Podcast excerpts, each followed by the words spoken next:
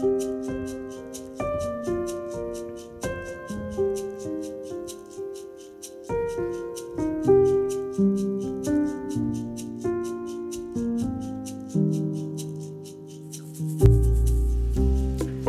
du på noe? Noen samler på frimerker, noen samler på mynter. Noen samler på sure sokker og dårlige minner. Det siste har jeg ofte vært god på. Nå forsøker jeg i stedet å samle på verdifulle menneskemøter. De er mine skatter. Jeg samler på inntrykk, fotspor, verdier som mennesker har lagt igjen hos meg i løpet av kortere eller lengre tid vi fikk være sammen. I dag skal dere få møte Saeed.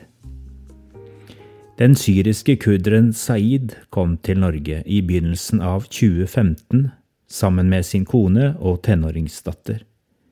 De to eldre sønnene hadde kommet noen måneder før. Som en innflytelsesrik og profilert entreprenør i byen Kamishli i det nordøstlige Syria fryktet Saeed for at IS skulle kidnappe sønnen hans. Det hadde han sett skje med flere rundt seg. Derfor lot han dem reise ut av landet. I det lengste ønsket han å bli værende i sitt kjære hjemland, men etter hvert ble situasjonen uholdbar også for resten av familien. Saeed og familien kom ikke alene.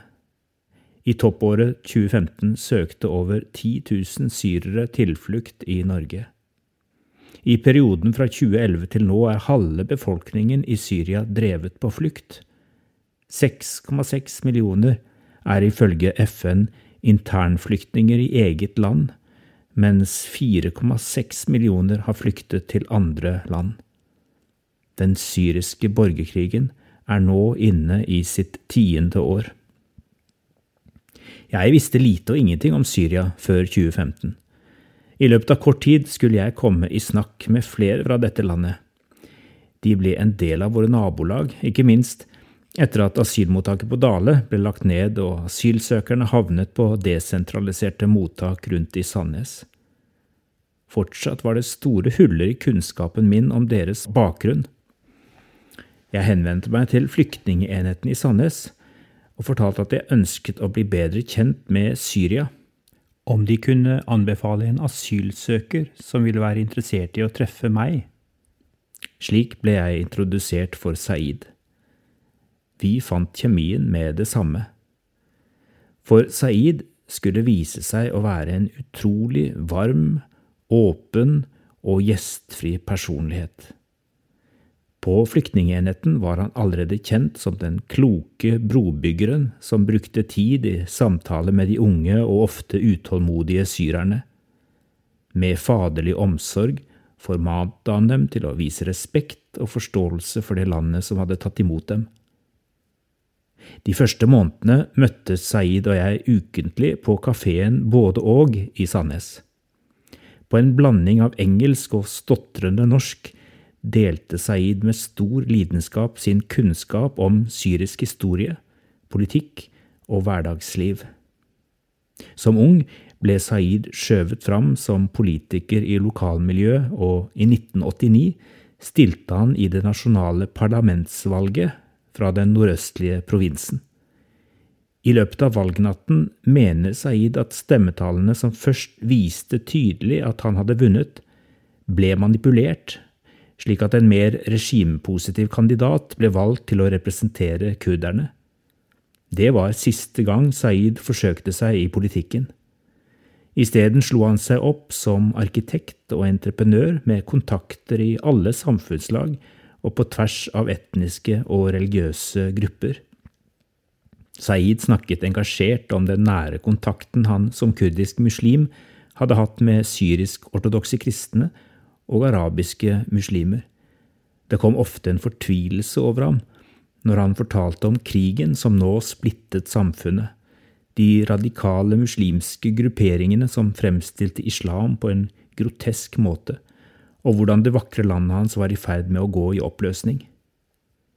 Denne første perioden i Norge slet også Saeed med mye tungsinn. Stadig fortalte han om venner som var blitt drept, og han vekslet mellom dyp takknemlighet over å være i trygge Norge og sorgen over å ha forlatt sitt eget folk. Men jeg måtte ta vare på familien min, sa han. Fra å være en rik og innflytelsesrik entreprenør forlot Saeed over natten alt han hadde bygget opp i Kamishli. Det er krigens realiteter, at når man forlater landet, flytter andre raskt inn og tar over alt som er ditt. Nå skulle Saeed og familien bli en del av det norske samfunnet. Sammen forsøkte Saeed og jeg å fokusere på håp og framtidsplaner. Hva drømte Saeed om? Han skulle så gjerne bruke sin arkitektkompetanse i Norge, men han innså at det ville bli vanskelig i hans alder. Kanskje var det enda viktigere å kunne være med på å bygge opp mennesker, ble vi enige om. Jeg ønsker å være en brobygger, sa Saeed. Derfor var han i første rekke da Internasjonal kafé startet opp hver onsdag på Bordeaux-kafeen, på det samme stedet hvor vi først hadde møttes og blitt kjent. Internasjonal kafé er et fellesinitiativ mellom menigheter i Sandnes. Her har Saeed nå vært en trofast medarbeider i flere år.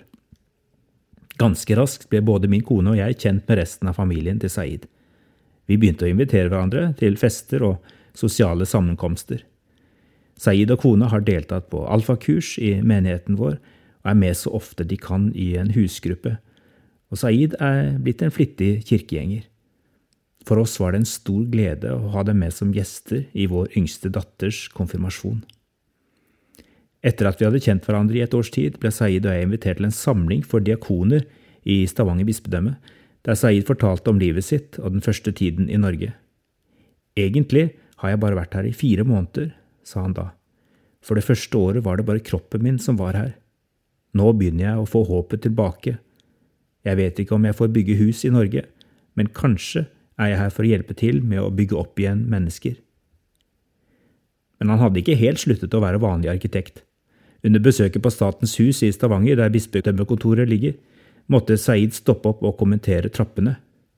Her er det gjort feil, disse trinnene er for høye, slo han fast. Samtalene med Saeed har lært meg mye om hva dialog betyr i praksis. Ofte tenker vi at dialogen har som mål at vi skal bli enige, enten ved at vi finner fram til et minste felles multiplum, eller at den ene oppgir sitt opprinnelige standpunkt og blir enig med den andre. Men dialog er åpen prosess, der vi først og fremst får muligheten til en dypere forståelse av hverandre. Dialogen gir rom for å se nye dimensjoner og perspektiver, åpne opp krevende situasjoner og spørsmål. Til grunn for dialogen ligger overbevisningen om eller i det minste håpet om at vi dypest sett tilhører det samme fellesskapet, og det er vår forpliktelse å gjøre vårt ytterste for at relasjoner ikke skal brytes unødvendig eller på grunn av misforståelser.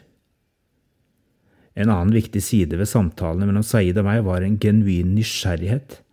Vi hadde begge bestemt oss for å bli bedre kjent med hverandres måte å forstå livet på. Raskt fant vi at vi hadde mange verdier felles, men vi hadde også mange åpne spørsmål til hverandre. Daglig leder ved Kirkelig dialogsenter i Stavanger, Jon Trygve Meyer, sier at nysgjerrighet er noe av det viktigste i dialogarbeid. Han oppfordrer oss til å spørre oss hva som finnes rundt oss av ulike tros- og livssyn. Kjenner vi dem som hører til andre religioner? Er min nabo muslim, humanetiker eller ikke troende? Er det mulig for meg å komme i prat med den naboen om dens måte å forstå verden på, om hva som er meningsfullt i livet. På den måten blir kanskje naboen nysgjerrig på meg, hva jeg syns er viktig og meningsfullt, sier Jon Trygve. Jeg er ikke så god til å starte spontane samtaler med naboene mine. For meg startet relasjonen til Saeed med at noen hadde ført oss sammen. Det begynte forsiktig med noen avtalte møtepunkter på en kafé, og så fikk det lov til å utvikle seg i et passelig tempo. Siden har vennskapet mitt til den syriske brobyggeren hjulpet meg til å komme i kontakt med flere spennende mennesker i byen min. Det har vært utrolig berikende og lærerikt. Nylig fikk Saeed og hans kone muligheten til å kjøpe seg en egen rekkebolig, og snart er de norske statsborgere. Men fortsatt har Saeed hjertet sitt i Syria. Vi har avtalt å reise dit sammen så snart forholdene ligger til rette for det og Saeed har ikke sluttet å drømme. Han tror han kommer til å bli boende i Norge, for her er nå familien hans etablert, men han tenker mye på hvordan han kan være med på gjenoppbyggingen av Syria. Jeg har fortsatt mye nettverk, sier han. Min tid som husbygger er nok forbi, men jeg vil så gjerne bidra til å føre mennesker som har vært i konflikt, sammen igjen. Jeg takker Gud for at jeg har fått lov til å bli kjent med brobyggeren Saeed og hans familie. Er du nysgjerrig på å treffe Saeed? Om du befinner deg i Sandnes, stikk innom Internasjonal kafé en onsdag til høsten, så treffer du han nok. Og der kan du også bli kjent med mange andre nydelige mennesker. Ha en god sommer videre og se opp for verdifulle menneskemøter der du er.